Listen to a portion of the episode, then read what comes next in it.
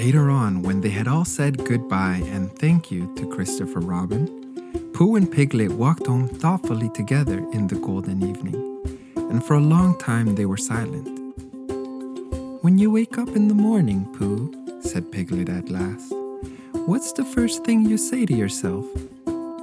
What's for breakfast? said Pooh. What do you say, Piglet? I say, I wonder what exciting thing is going to happen today, said Piglet. Pooh nodded thoughtfully. It's the same thing, he said. In times of Corona, many of us are dreaming of traveling and doing exciting things with other people. But maybe Pooh's onto something when he says, it's the same thing. There's beauty in the small things if only we take the time to pay attention.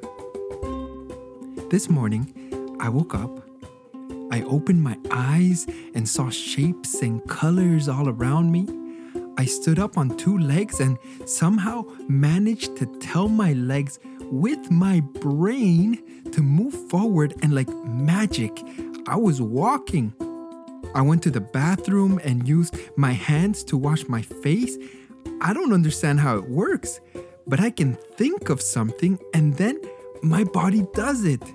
And sometimes I don't even need to think. My body just knows what I want. It's incredible.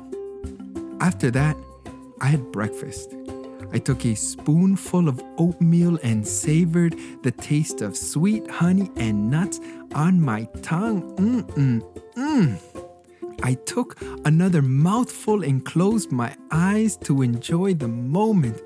Oh, how I wish I could have shared some with you. That was my morning. What exciting thing have you done today?